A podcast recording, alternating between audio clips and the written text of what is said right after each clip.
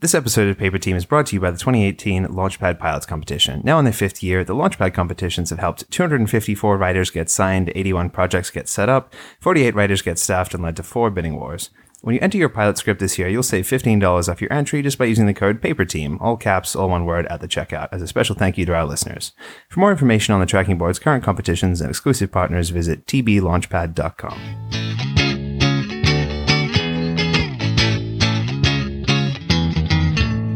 Welcome to Paper Team, a podcast about television writing and becoming a TV writer. I'm Alex Friedman, aka TV Calling. And I'm Nick Watson on Twitter at underscore NJ Watson. And today we're going to be talking about navigating your first job as a TV staff writer with Britta Lundin, who is a story editor on the hit CW show Riverdale every Wednesday night at 8, 7 Central. Woohoo! Hi guys. Welcome, Britta. Been meaning to get you on for a while, so I'm glad you're finally here with us. it's good to be here.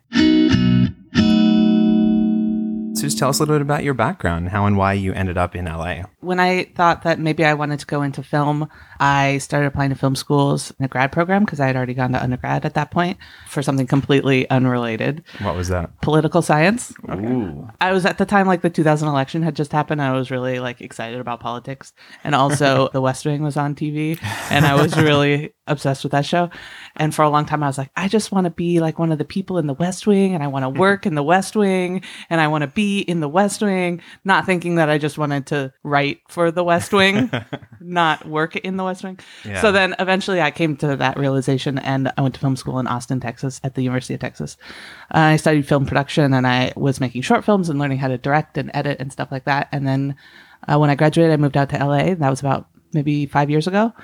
And I came out here and I was making a lot of digital content and doing like digital producing, working on short and commercials and all that stuff. Meanwhile, working on my scripts. And then eventually like trying to build up writing samples that I could use to get staffed on a show. What were some of your TV inspirations besides The West Wing? my biggest first TV inspiration, the show that like made me realize television was a thing that could consume your life was The X Files, which I discovered in like seventh grade, mm-hmm. and it like very quickly like became my identity. Like I, I was middle school is kind of like a, a difficult time for everyone, and for me, when things got difficult, I just sort of started imagining like how much in love Mulder and Scully were, and I would think about that instead of thinking about like all the stuff that happens in middle school. Did you ever write X Files fan fiction? Oh yeah, uh, yes, yes, absolutely, very much. I mean, it's like the first thing you do when it's like 1997 and you have the internet for the first time and you're obsessed with a TV show is you go to like altavista.com and you type in the X Files,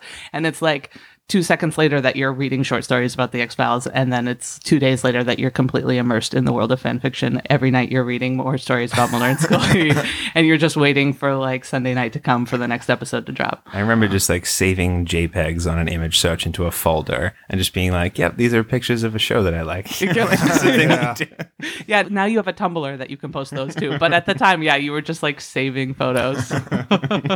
Printing it out on a black and white paper? One line at a time. It takes three minutes. So you mentioned that you were working in LA and building up your samples and stuff. How did you actually get the job on Riverdale?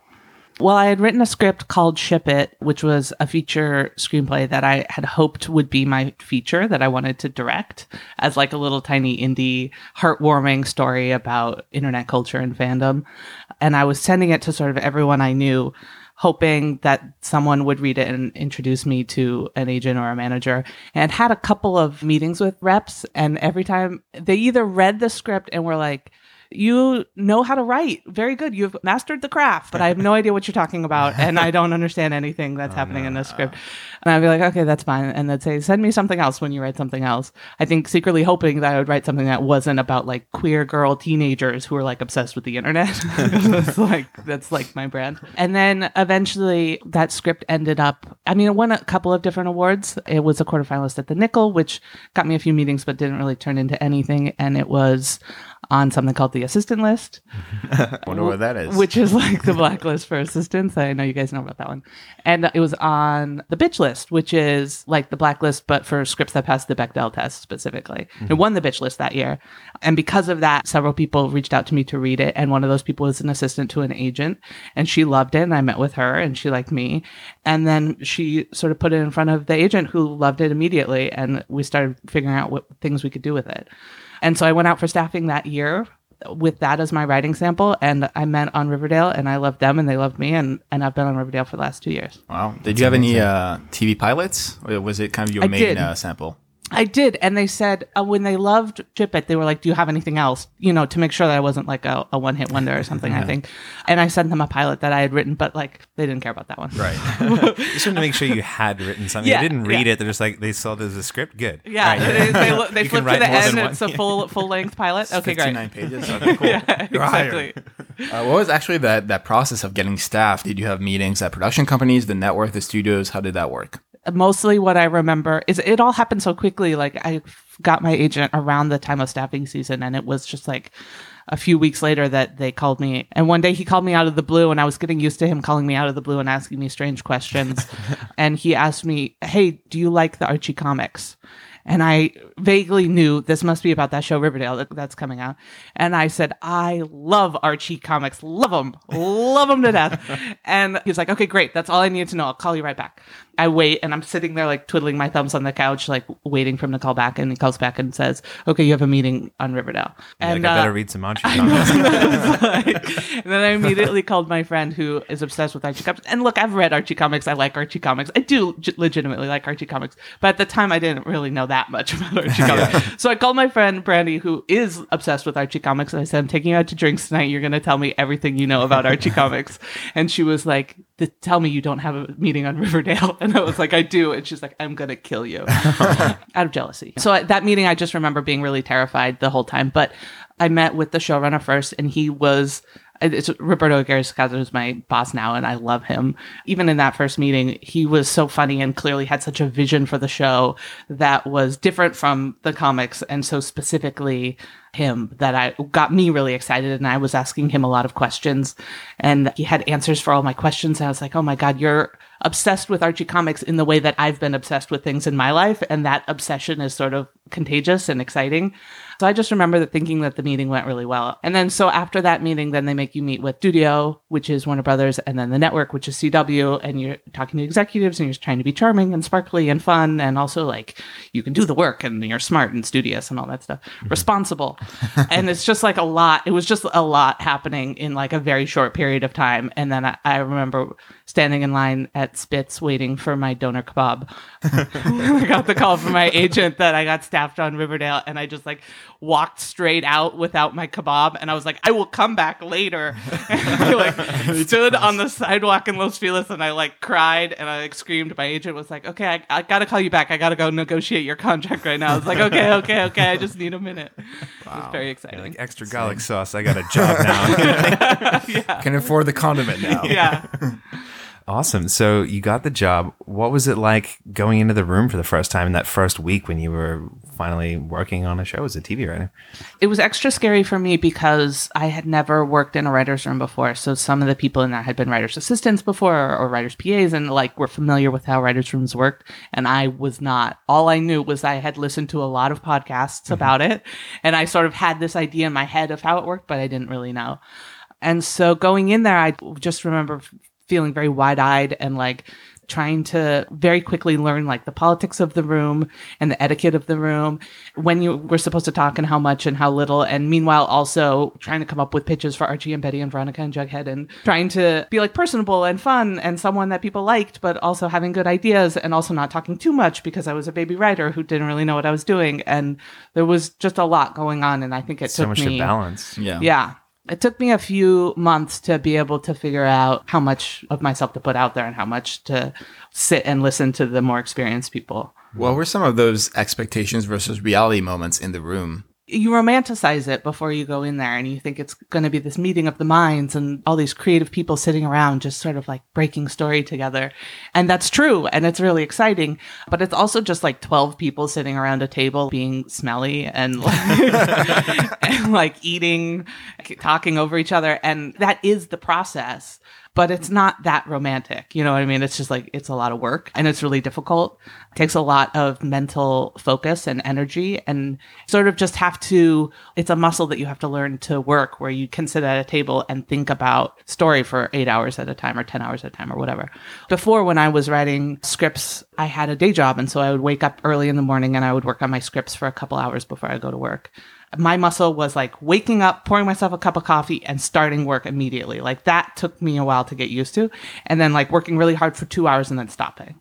But when you're in the writer's room, you don't just work for two hours and then stop and call it a day. You like keep going. And so at a certain point, my brain would be like, okay, your two hours are up. And it's like, no, you got to keep having opinions about what Archie should do next. And There's you, eight hours to go. yeah, you got to keep going. And when you are breaking story in the room, how do you guys do that? Do you start with like, here's a mystery and let's work backwards? Or like, what's that kind of macro process of figuring out your storylines? So the first two or three weeks in the room, we broke the season long arc, which is important on Riverdale because it's kind of a soapy show. And the first season, there's a murder mystery, who killed Jason Blossom. And then there's also character based arcs like who's kissing who. And every individual episode when we're say breaking episode six, we can look at the board that has the season long arc on it and say, okay, when we were breaking the whole season, we were saying that in episode six, Veronica would be doing this, Jughead would be doing this, Archie would be doing this. And sometimes we veer from that plan and sometimes we don't. But we start with that as a base plan. And then from there, we go, where did we last leave them at the end of episode five?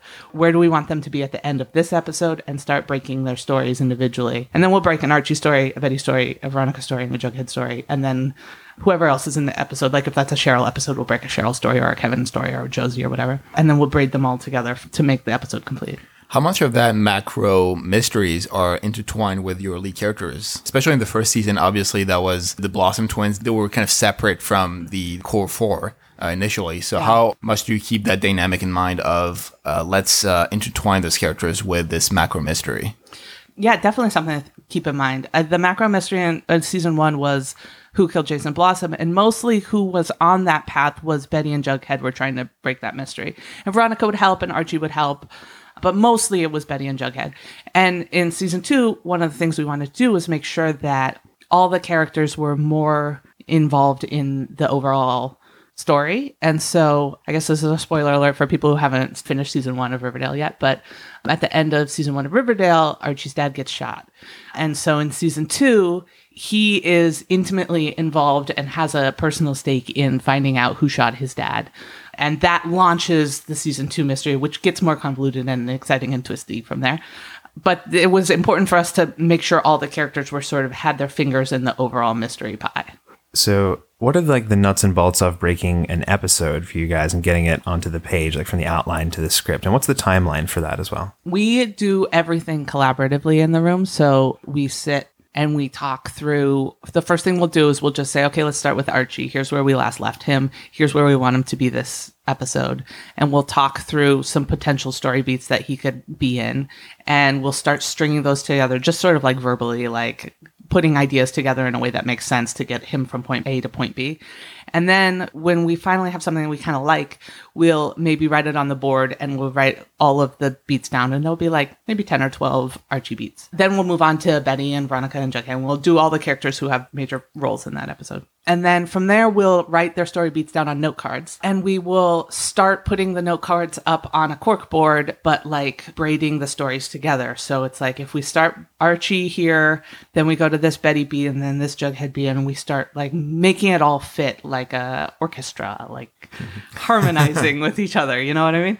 And in that process, we're talking through the story again, and then we're talking through it again. And every time we talk through the story, we find ways for it to meld a little bit better and for it to all sort of harmonize. And oh, and this Archie beat has a nice parallel with this Jughead beat. Let's put those together, and, and people will see the resonance there. There'll be a thematic that come out. And then when we're done with that, we write an outline and that outline goes to the network and to the studio for notes. And then when that comes back, we get the notes from them and we make adjustments and we do notes and changes and tweaks. And then the writer writes the script. We all have our hands in every piece of the story. A lot of times people will ask me like, "Oh, which character do you write for usually?" And it's like, "Oh, it doesn't really work like that. Like we all write all of the characters. We all write all of the stories together. This story has this person's name on it, who's the person who ushered the story from beginning to end, but ultimately we're all like sort of intimately involved in each other's stories, led by Roberto, who's guiding the whole thing like a conductor. How did you tackle kind of your first script and how did that whole process work? You just mentioned the whole credit rotation Yeah. thing. Uh, how, how does that work on Riverdale? Yeah, it was nice because they paired me with another staff writer. It was both our first years on a show. So it was nice to have someone else there to sort of like help you not freak out or freak out with you, you know, whatever you need at that moment emotionally. Our episode was episode 10 of the first season. And so I got to see it happen nine times before it was my turn, which is good. And then it's just sort of the cool thing about it is you've seen the process from beginning to end with all the other people, but the thing you don't sit in on is like the notes calls with the executives. And that was something I was really eager to hear. And one of the very cool things is you get on this conference call with some people who it's basically their job to read scripts and find where the weak spots are and help you find ways to make it better. And so sitting on these calls and having them point to places and being like, oh, Archie could be stronger here, or the story could be more interesting here, and listening to Roberto, my boss, like on the fly being like, yep, I hear that. What if we did this? And pitching solutions.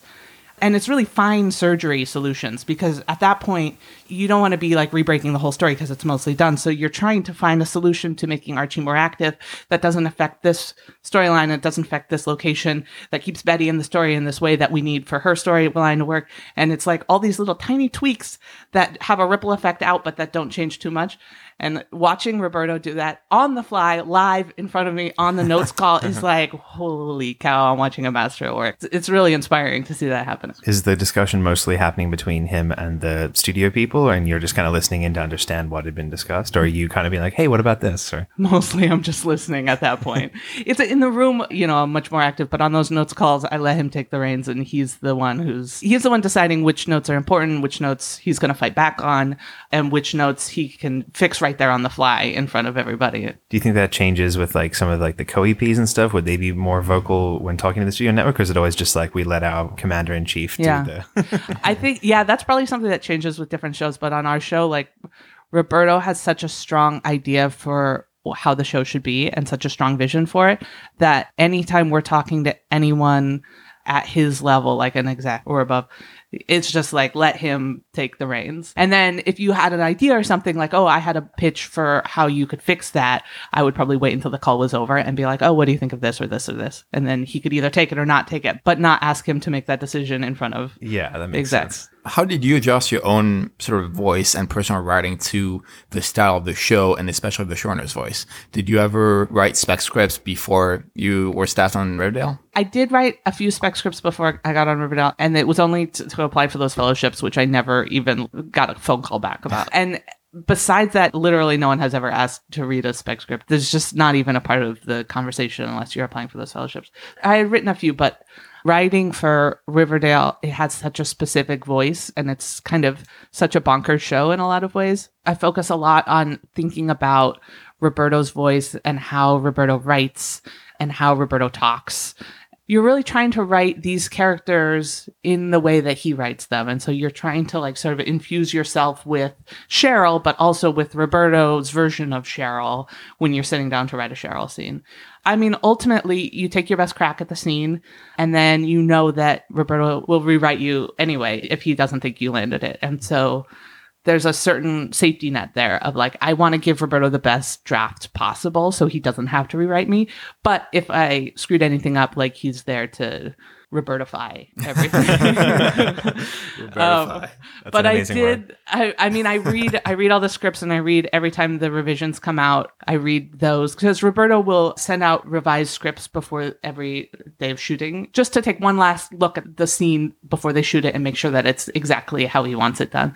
And he'll make little tweaks here and there. One of my favorite things to do is look at the pages the next day for that day's scenes that they're shooting and compare it to what the scene looked like the day before. And sometimes it'll just be changing an also to a to or something like that. Or sometimes it's rewording a sentence just so it sounds a little bit more lyrical or a little bit more like how he likes it.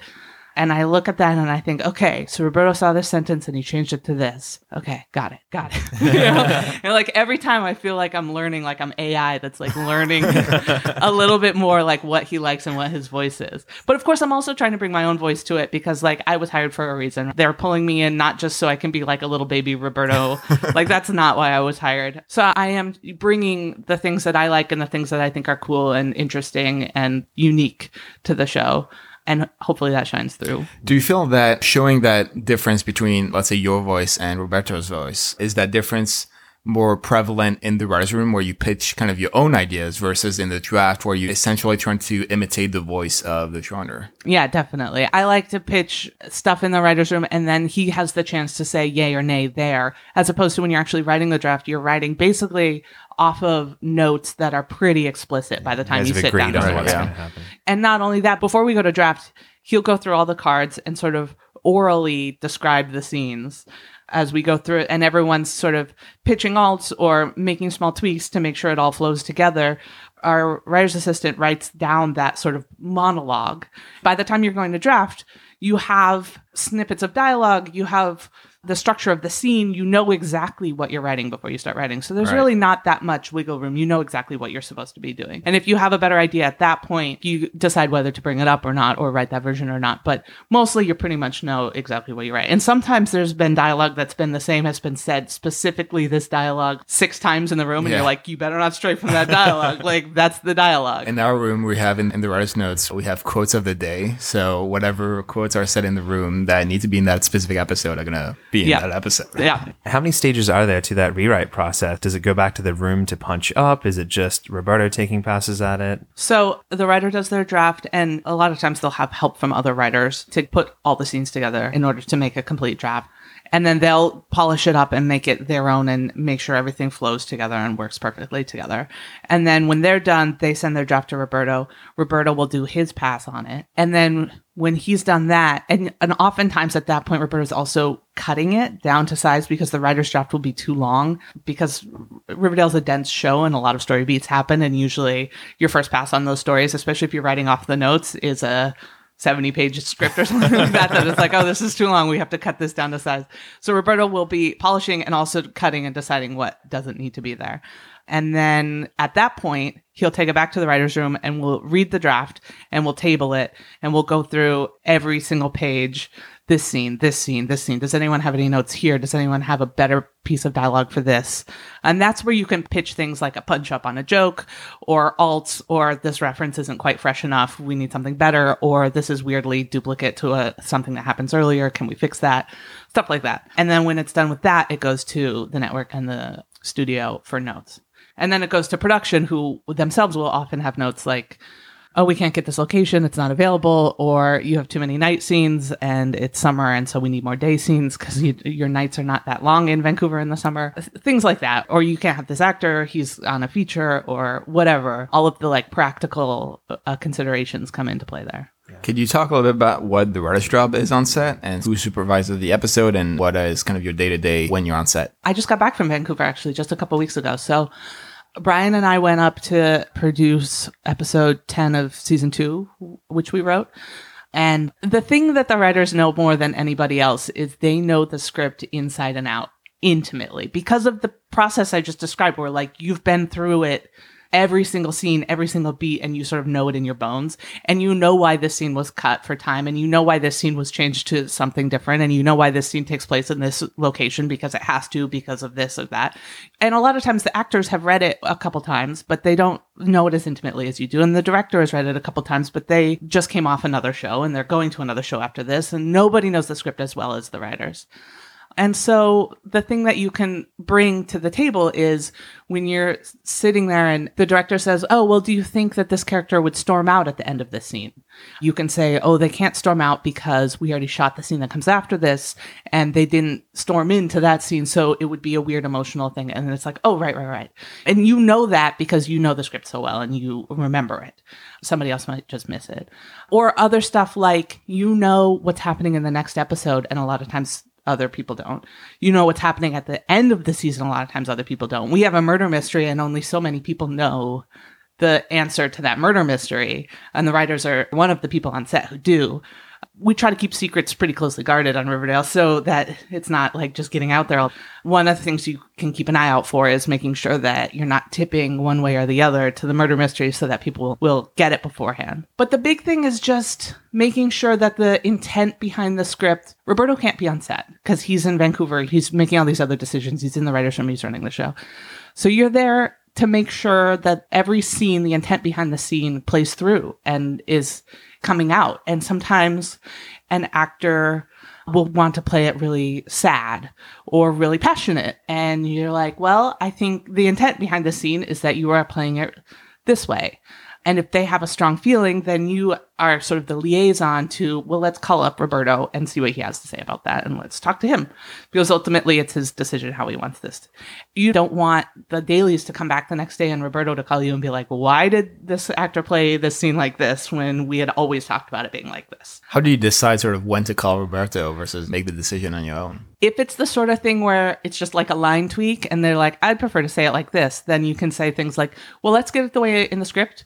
And then I also like your version, so let's do that version. If you don't like their idea, you can say, let's just get it in the script. If you do like the idea, you could say, let's do it both ways.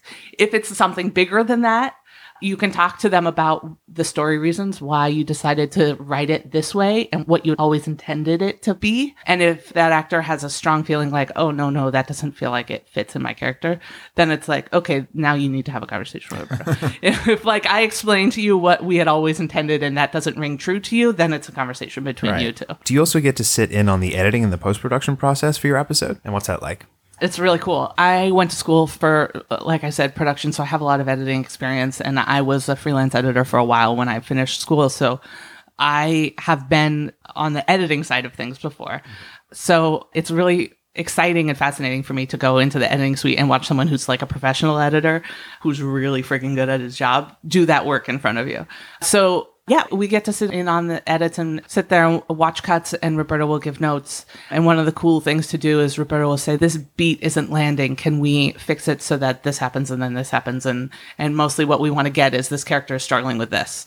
And I'll be thinking, wow, that's going to be hard to do because I know in the dailies the character was picking up a glass at that time, and I don't know how you're going to cut around that. It's going to be really challenging. And I'm thinking about all the practical considerations the editor's probably thinking about.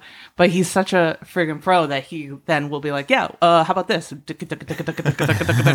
he'll show you, and I'll just be like, oh, yeah, wow, that looks great. Amazing. it's just like the difference between what I was doing in film school and what this guy at the top of his craft, who's like obviously a professional, can do in front of you. is just like I'm constantly amazed by the talent and skill of everyone we work with. And also just it's so exciting to have like the resources of Warner Brothers behind you so you can say something like, "Oh, I think this song should be in this episode." And they're like, "Great."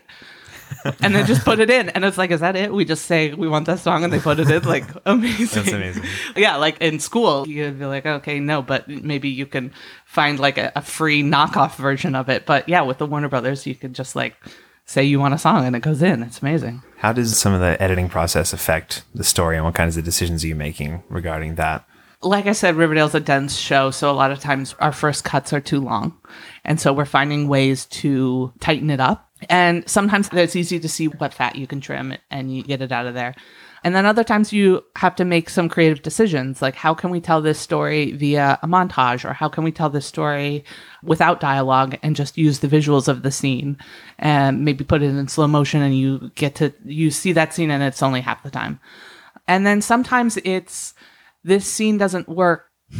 Sometimes it's like there's something unspoken in the scene that's not coming through. And you have to find ways in editing to make that unspoken thing clear. And the easiest way to do that is to do like a flashback to something. And you're like, oh, that's what they're not saying in this scene. Okay, so that's the biggest way. And then there's other ways to do it of like, is there a score that you can use, like a little piece of music that'll make people think, oh, I know what that character's not saying in this moment because I can hear it in the score. Or is there something where you can cut back between close ups of looks, like she looks and then he looks and then she looks, and you're like, okay, now I know what she's not saying. It's stuff like that where you're trying to find visual ways to tell a story. Whereas when you're in the script phase, a lot of times you're just trying to find story beats, but a lot of times it's with dialogue or with action. But in editing, you're taking all of the pieces you already have and trying to craft them into a story that works. And it helps you be a better writer, honestly, because you can see the things that don't work and the things that do work, and you can start to write towards the things that do work. And I think it helps a lot. So, stepping back a little bit into the res room, uh, you mentioned this whole room etiquette. Could you talk a little bit about how that works on your show? And from your own experience, how do you decide when to chime in versus listen? I it was a lot of reading the room when I first got there. And now I feel like I try to speak when I have uh, something I'm pretty sure is a good idea and not just speak when an idea enters my head. I'll like, unlike in my everyday life when I just speak as soon as uh, I think something and I have no filter and it gets me into trouble all the time. In the writer's room, I'm constantly filtering, filtering, filtering. And I'm making sure that when I open my mouth, it's something that I'm like, I'm pretty sure this is helpful. I'm pretty sure, even if he doesn't like this idea, this is an idea that's helpful. And so that's something I kind of had to learn to do and was challenging for me. It took a lot of energy to constantly be going over ideas in my mind and making sure that they were useful. And sometimes in that process, the annoying thing is you're filtering something and you're thinking, is this useful? Is this helpful? I think this moves the story forward. And in that process of thinking about it, they've already moved on to another topic in the room. And you're like, oh, well, okay. Well, I'll just hold on to that one. And if we circle back around, I'll say it. And if not, then it dies with me in the grave. Uh, that's fine. But the more I'm there, the more I sort of get better at knowing when it's good to talk. And there's also times when it's like, this would be a good time for you to speak up, Britta, if you had an idea. Like they're all spinning their wheels. If you had the idea that's going to save the room, now you should say it. And I'll be like, but I don't. I don't have the idea. I got nothing. Sorry, guys. So it's like, it's just basically waiting until I have something good to say and then saying it, which sounds like really simple advice. But yeah, that's, it's kind of actually more difficult than it sounds. One advice I heard from somebody else that I thought was really good that I've been thinking about a lot recently is sometimes when you say something really good or funny or just like land something great in the room, you'll think you're sort of like invincible and you'll want to speak again immediately. And it's like th- th- what you should do at that point is stand up and go to the bathroom and like not say something else immediately. Let everyone revel in your genius. Yeah, it- Walk away from the explosion. Yeah, Drop exactly. the mic. Drop the get out of mic there. and go pee, and then come back. Because otherwise, you're gonna be like, "Ha ha ha! I, I'm a genius who has nothing but good ideas," and you'll say something else, and it'll be like, "Oh, okay, you ruined it. That was a nice, terrible idea." Uh, yeah, I've never actually done that, and I should. but yeah, it's just like honestly getting better at being honest with yourself about what's a good idea and what's not a good idea. Is there any kind of consideration to politics in the room in terms of the you know different levels of writer? Like if the co-EP is talking, you should be quiet, or you know I don't know if there's anything like that that you have to keep in mind. it's subtle, but it's definitely there. It's like the person who has the most authority is Roberto, and then after him, are the upper level writers. You don't want to interrupt somebody else who's speaking, but you also don't want to interrupt a staff writer who's speaking. There's a lot of two people speaking at once. Oh, sorry, go ahead. No, you go ahead. Just careful, gentle, like everyone wanting to be supportive of everyone else's ideas, and and maybe we're just in a kind of weird therapy fueled, su- supportive, kind writers room, and I recognize that they're probably not all like that, but it's just a lot of like everyone just trying to make space for everyone else to talk, and I feel like if I have an idea, everyone stops and listens, and they don't dismiss me just because I was a staff writer. You know, it's genuinely interested in hearing what I have to say and hoping that I have the idea that's going to crack this story wide open, and disappointed when I don't.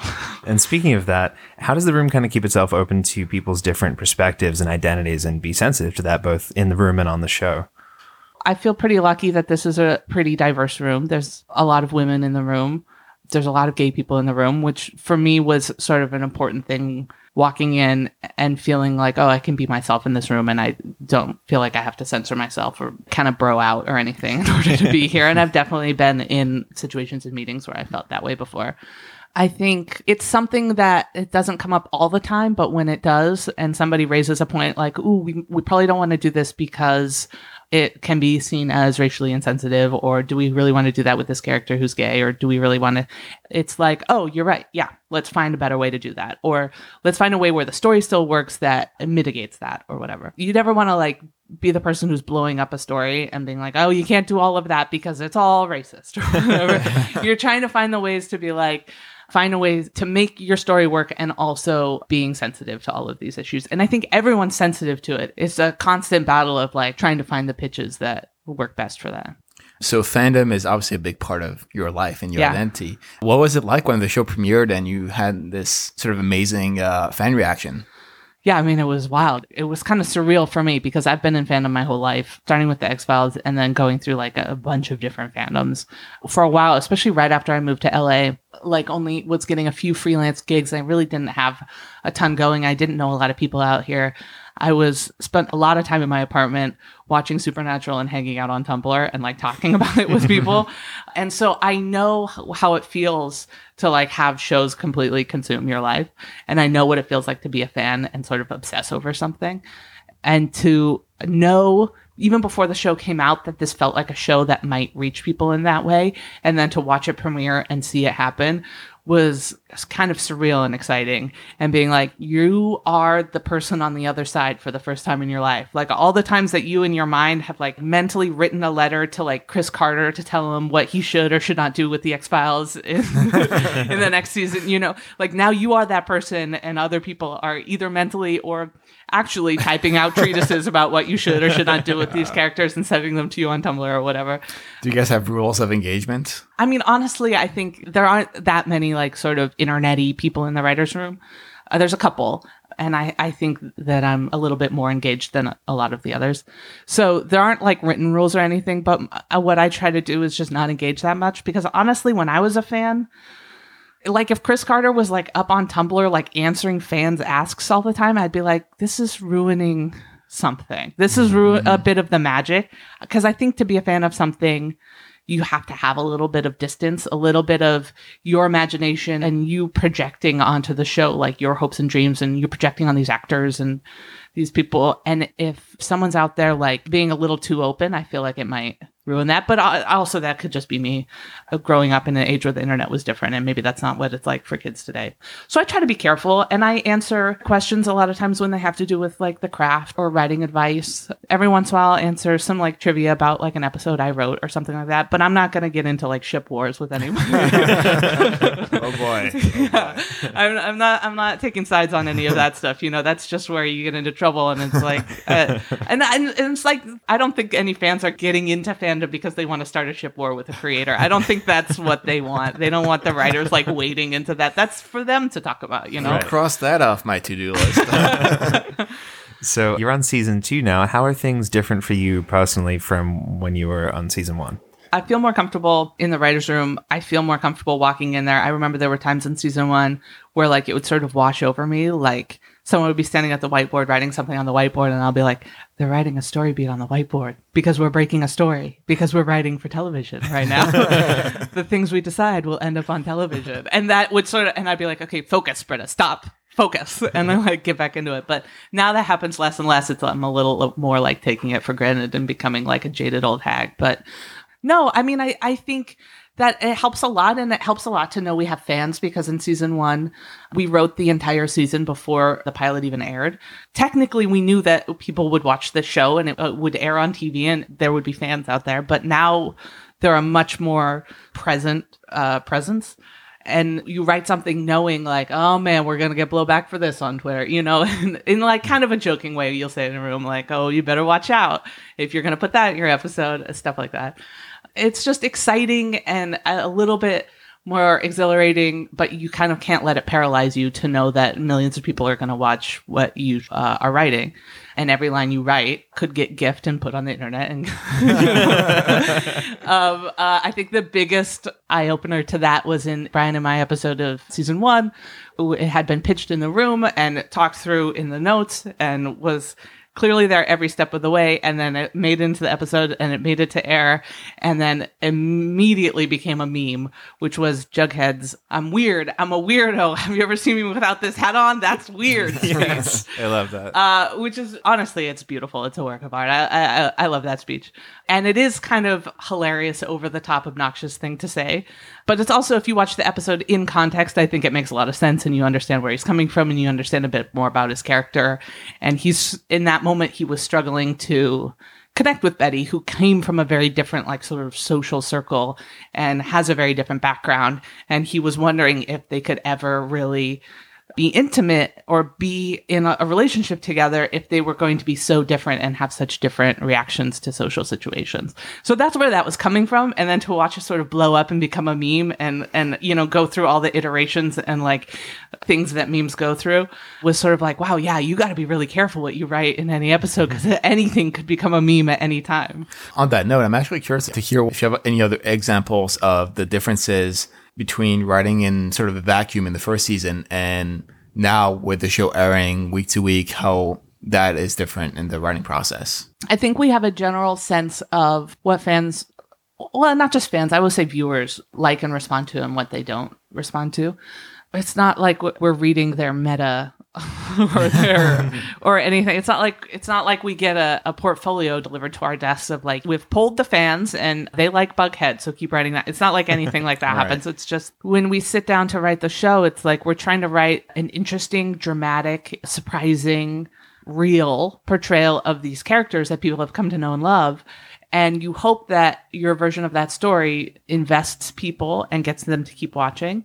And knowing that certain things you do for the sake of drama and for the sake of telling a compelling story will elicit emotions. And sometimes you get really excited. Those emotions, you're excited and happy. And sometimes those emotions are you're devastated and you're ruined and you can't believe that the show would break your heart like that.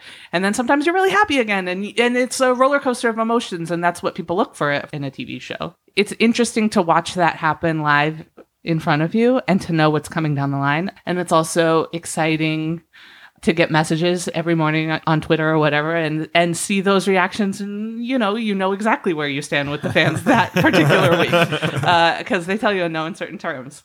But does that affect the show? Uh, you know you just try to write the best show you can and hope that other people respond Right. the same way you do. Uh, you're not necessarily writing to them or away from them. You're just trying to write a good show. How have you seen the show itself change from season one to season two? Was there any kind of concerted effort to do something different season to season, or Well, season one was about Jason Blossom's murder. I mean, the overall mystery arc was about it. It was about a lot of different things, but that was one thing. And then season two, it was like, well, you can't just have one other student end up dead on the shores of Sweetwater River and they solve that murder. You have to do something different and presumably slightly bigger. And so season two, we have a serial killer in Riverdale. Naturally. Uh, I don't know what season three will be. Maybe two serial killers. I'm gonna get like the supernatural syndrome where the world has ended six times Yeah. and everyone's come back to life? yeah. But they keep saving the world, Nick. Right. That's the important. So yeah, so it, I mean that was part of it, but it was also like trying to find ways to keep all the characters engaged in the story, so that you didn't have one character like sort of out there floating who's not really part of the mystery or anything like that.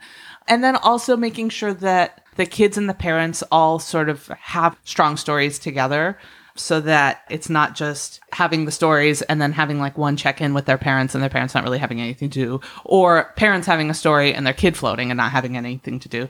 You kind of want everyone to have a compelling story that all kind of touches each other's stories. And that's challenging to create something that braids together like that. But I think season two does a pretty good job of it. Uh, now, this may be entering controversial territory, but do you have Okay. a specific character that you particularly enjoy writing for? Oh boy. I love writing for the show, and writing for every character is my favorite. that said, there is a particular joy in writing Cheryl's scenes, particularly Cheryl and her mom Penelope when they're together. You can have fun with it and you can be slightly more heightened than you can when you're, for example, writing Archie and Fred together. They're never going to use like crazy language or anything. It's always like, hey, son, you're doing a good job, son. Thanks, dad. Uh, but Cheryl and Penelope are a little more like you can just have a crazy idea that kind of makes you chuckle to yourself, and you're like, "Can I say that? I think I can say that with these two. and you can actually write it as opposed to being like, "No, dismissed." so that's just fun. Now you managed to slip the words "I ship it" into season one.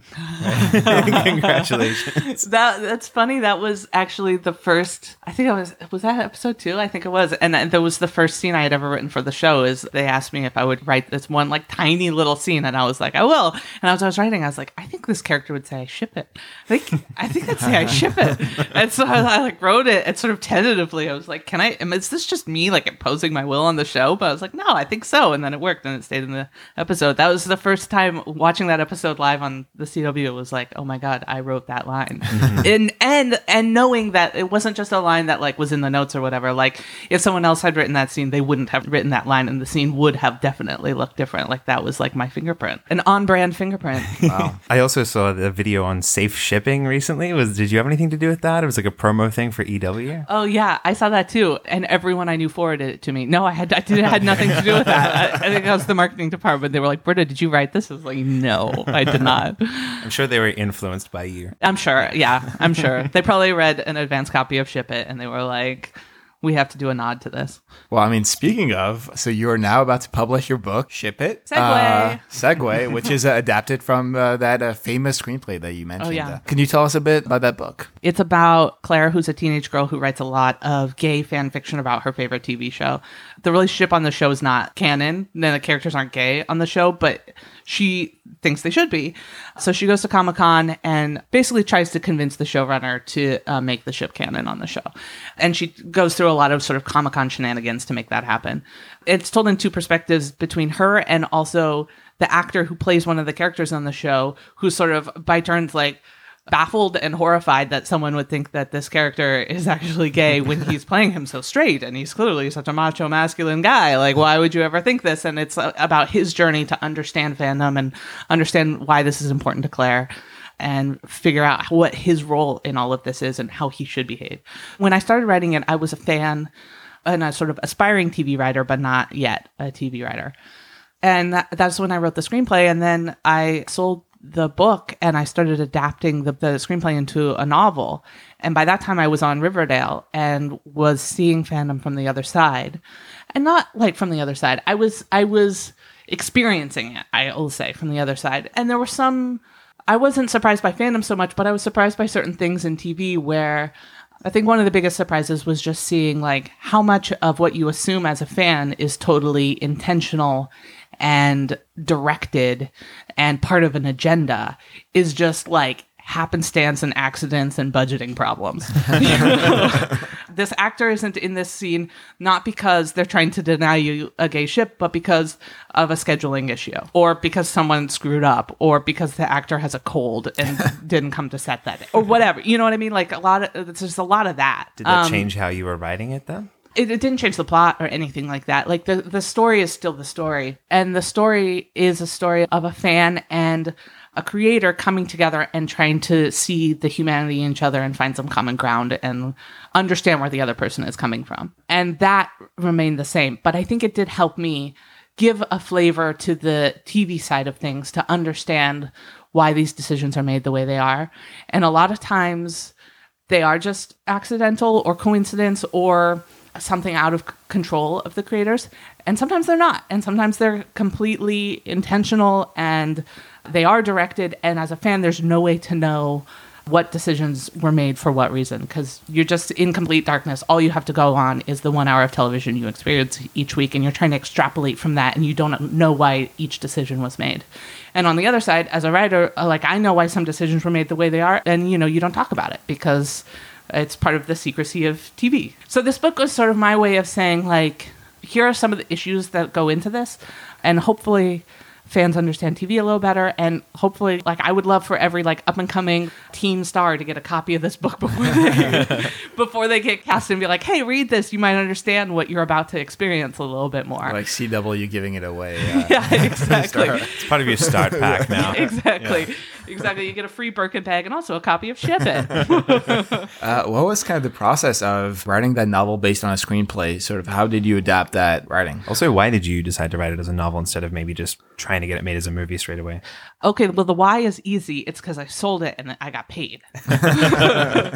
no, I mean, honestly, I had never written a book before. I had never really considered writing fiction before. I mean, thought about it, but not seriously considered it. And, and really, the only fiction I had written was fan fiction f- for my entire life. And so I took a meeting with somebody who was like, We love your script, and uh, we're looking for screenplays that can be adapted into young adult novels, and we think yours would be great. Are you interested? And I was like, yeah, I think I am interested. That sounds great, actually. And so I sold it and we did it. So that's the why is like they came to me, really. I, I wasn't really seeking it out or anything. And then I was kind of worried. I read a lot of fiction and particularly YA, and I love YA, but I had never really thought about writing it myself. So there was a lot of like fear and anxiety going into that process of like, am I writing a book correctly? I didn't go to school for this. I never took a class on this. I, I don't know anything except for how to write screenplays how do you write a sentence that sounds nice as opposed to in a screenplay you just write like he walked into the room he sits he, you know, and then dialogue, you know, and then maybe a parenthetical if you're feeling like fancy. uh, and in fiction, like you have to like describe the room. What is he wearing? What's it smell like? What's it sound like? I guess I didn't describe that many smells in the book, but that kind of stuff, you know, and it's like, and the constant, constant, what are they thinking at every turn? And when you're writing a screenplay, you don't have to know what they're thinking at every moment. And you can do this thing in screenwriting that you can't do in like a first person book, which is you can write a scene and then like something sort of dramatic happens at the end like a character gives him a note and he pulls out the note and he reads it and he kind of looks into the distance and you go like off frank inscrutable whatever. You're like what's frank thinking? Smash And- cut to black. yeah exactly. And and maybe like when you're on set or whatever like matt damon will come up to you and be like what's frank thinking in this moment? It's like matt that's your problem you figure out what frank's thinking in that moment. You pull out that note and you think something you look into the distance and you feel it and then we call cut and that's it. You don't have to write it. But in a book you have to write it. It's like frank pulls out the note frank reads it and i it's like i pull out the note i read it and i think what the hell am I going to do next? Or whatever. Like, you have to know every beat. And so it made me realize how much of my screenplay, because I was really writing the novel with the screenplay open in front of me, like reading the dialogue and the action lines, and then looking at the blank page and being like, okay, how am I going to translate this to fiction? And at every beat, I was like, what's Claire thinking at this moment? What's Forrest thinking at this moment? How does what he just said to her make her feel? And realizing I had done some of that thinking and worked through some of those issues, but not all of them. And there was a lot that I hadn't figured out. And so it made me realize that as a writer, if I'm ever writing a screenplay again and I get stuck on a moment and I don't know how to get through a certain story beat, I will now go write it as like a first person fiction and write it through because it makes you realize like when he says this i think this. When i say this he looks like this. And you have to sort of get every beat in your head and you understand what they're thinking. And then once you know what the, your characters are thinking you can write the dialogue. But it's kind of hard to do it the other way. Have you taken uh, anything from the writing experience and put it into use in TV writing? But I'll say the other great thing about writing a book is it's a little bit longer than writing a screenplay, and so it feels more luxurious. You have a little more space, a bit more playground to play around in, and so you don't have to get into a scene as late as possible and leave as soon as possible. You can like actually have characters walk in a door instead of already starting with them in the room standing there talking. You don't have to pre-lap anything, you know. and in Riverdale, we're pre-lapping everything always. You know what I mean? Just because it's go go go, and so when I was uh, writing Ship It, I would like work in the morning. I would work on the book in the morning and I would come to work at Riverdale. And it really kind of brought into relief the differences between writing the book and writing for TV, just in terms of timing, like that, in terms of all kinds of things. Another thing that's different is when you're writing a book, there's only one name on it and it's yours. So you better be able to feel like you can stand behind everything that you wrote in that book. Whereas writing for Riverdale, it's a group effort, literally completely a group effort. And really, if there's one name on it, it's Roberto's. And so if someone's out there, the face of the show, taking the credit, taking the blame, it's Roberto, it's not me. And my job is to sit there and pitch good ideas and sort of be an idea machine and do all the work that's asked of me. But at the end of the day, he's the one deciding we're going to go in this direction. I like this idea. Britta, not that one. Yes, Britta, this one. And I don't have to make those decisions. But with the book, it's all on my shoulders. So it's positives and negatives. What's the actual process of sitting down and writing a book? Like, are you using an outline? Are you just going chapter by chapter? Are you sending it off to editors and publishers and agents? How does it all work? Well, they had read the screenplay and liked it, so they were basically like, write the screenplay as a book. I was like, okay, so then I had an outline, right? As the screenplay. Yeah. And there were a few things I wanted to change and flesh out, a few scenes that I had cut from the screenplay for time that I wanted to put back in, and I wanted to tweak the ending. So I did all that, wrote the manuscript. I wrote it in Google Docs, so nothing fancy, you know, like Times New Roman. Like, You don't need Final Draft Book Edition. Or, no, no. Oh my God, please. I hope they do not create that. That would be terrible. And then when I finished the manuscript, I had like a deadline. It's really like they send you out to sea and like go, okay, write this. And then when you're done, you send it back to them. So it was like, I don't know, six or eight months later or something like that, that I, got to my deadline and it wasn't done yet. So I asked them for the extension. And then I got to my deadline and I sent them the draft. And then I was like, "Is that a book? I is did I do it right? I I just like wrote eighty thousand words and sent it off. Is that the process? That's the process." And then my editor, who's a very smart, very wonderful lady, who was very aware that I was coming from screenwriting and needed a little bit more handholding because I had no idea how books worked, was wonderful. And then sent, sends you back notes. And then I took another whack. So sh- there's like the first line of notes, and then there's another round of notes where it's just like line edits. And then I think there's another round of notes that's like copy edits. Oh, yeah. And then proofreading. And then it's done. And it was like, it was actually went very quickly and I kept going like we could still change things, right? And she's like, We're getting kind of hard to change things now, Britta. And I'm like, But we could still change things, right? If it's not good enough, right? And it's like, Britta, if you want to change things, it's better. It's last chance to change things. No, never. now or never, really. And there's like this panic of like, Oh my God, I wrote something. It's going to be out in the world and it's got my name on it. And and I've never written anything like that before. And there's a lot of like anxiety that goes with that. But also, on the other hand, I am so proud of it and excited for the story to be out there. And I believe in the story and I believe in the characters. So, and this process is so freaking long that I can't wait for it to be on shelves and people to actually read it and like tell me that they love it or hate it or whatever. But like just for it to be over and for it to be out there. Right now, the ARCs are out, which are the advanced reader copies, and it's going out for like reviews and blurbs and stuff like that. It'll come out on shelves on May 1st. So it's still like six months So when it comes out. people, But you uh, can pre order it now on Amazon or wherever. Nice. And we'll put a, a link in the show notes. Uh, what are kind of the plans to promote the book? everything goes to plan. Hopefully, there'll be a third season of Riverdale, and hopefully, I'll be writing on it. So I, I may be busy at the time, but I'll, I'll certainly have a launch party in Los Angeles and do like a reading and some stuff. And I want to go maybe some weekend trips to some other cities uh, where I have friends and know some bookstores. So maybe Austin, Portland, Seattle, and New York. Definitely do that. And then there's all kinds of things that I didn't know about, like talking to librarians and going to librarian conferences and Wow, that's a thing. yeah, that's a thing. I, I I love librarians so much, and, and I can't believe they have conferences where they all get together. It's like actually kind of they- exciting to think about looking out on a sea of like librarians. Like how wonderful is that? Do they dress up as like Edgar Allan Poe or something? It's kind of Like, like oh a- my god, if they cosplay as their favorite authors, nothing would make me happier. LibCon. Like, um, I, I worked in a library for five years. I should know this, but I was just shelving books, really. You tell me you didn't cosplay as your favorite Well, you just you did. You just no one ever knew who you were. yeah, it's a very obscure 17th century Yeah. fictional character. What are your kind of general plans and goals for your career and your future? What would you love to do? Um, God, that's such a good question. I, I, at the moment, I'm so excited and sort of exhilarated that I'm on Riverdale that it's that I don't think that too much about it, but I really should. One of the pieces of advice that my agent gave me when I got this job was just make sure you don't stop writing because a big mistake a lot of people make is they get their first job and they're like, "Oh, I'm in the system now. It'll take care of me. I have an agent. I have a credit. Like everything's great."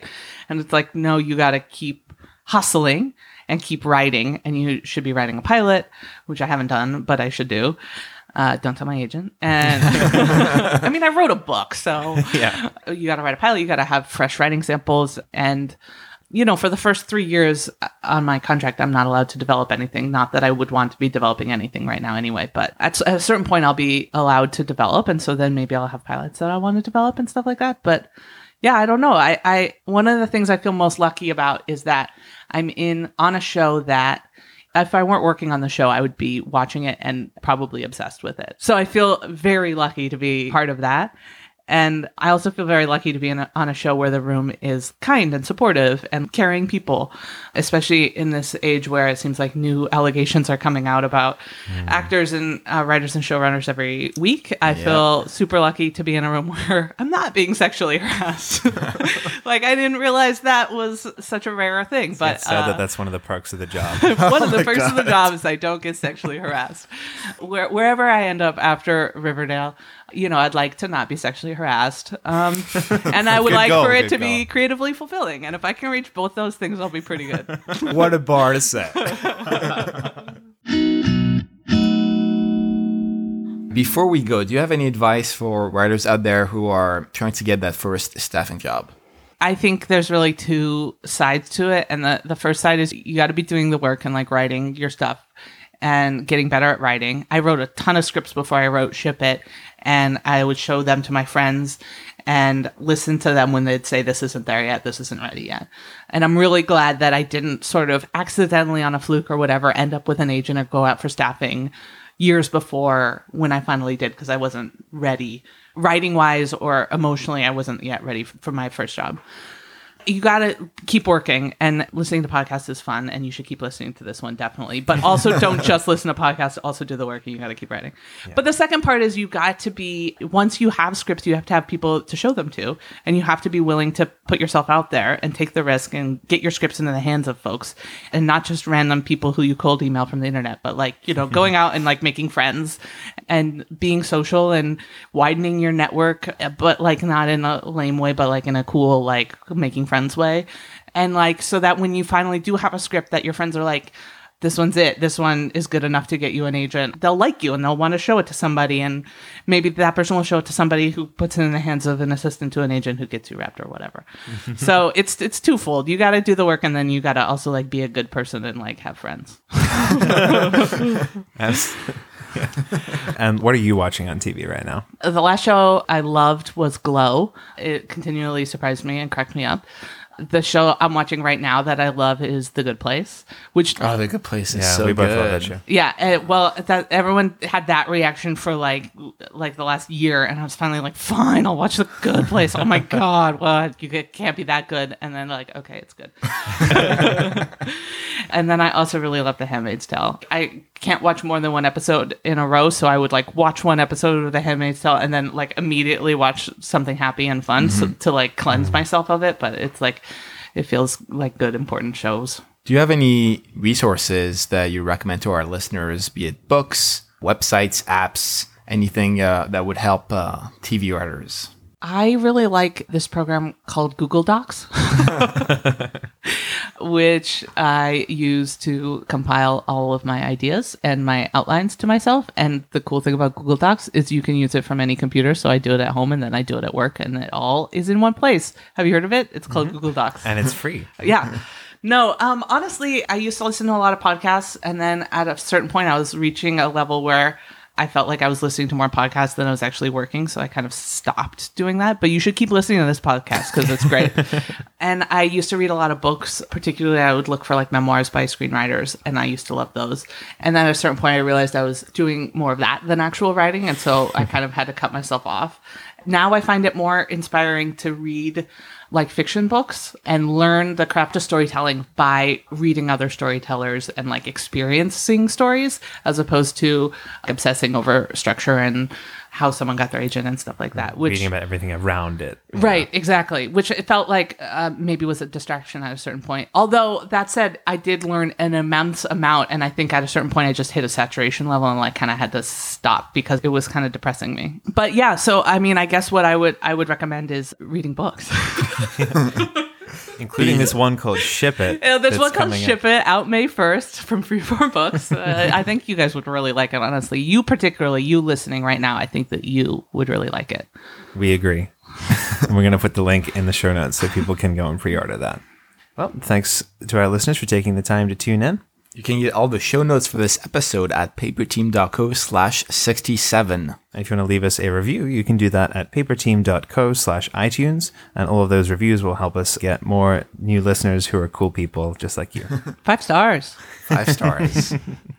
Thanks again to our sponsor, the 2018 Tracking Board Launchpad Pilots Competition. Paper Team listeners can use the code PAPERTEAM, all caps, all one word, at the checkout to save $15 off their entry. And you can learn more about all the Launchpad's current competitions and exclusive partners by visiting tblaunchpad.com. and as always, I'm on Twitter at TV Calling. I'm at underscore NJ Watson. You're on Twitter, right, Britta?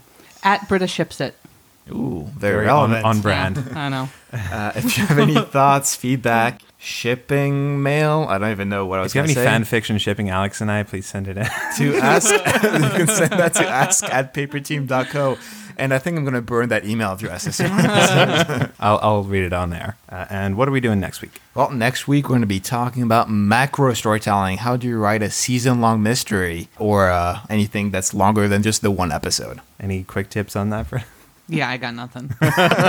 she doesn't know how to do that. That's It's definitely not what Riverdale is at all. uh, all right, we'll see you next week. see you then.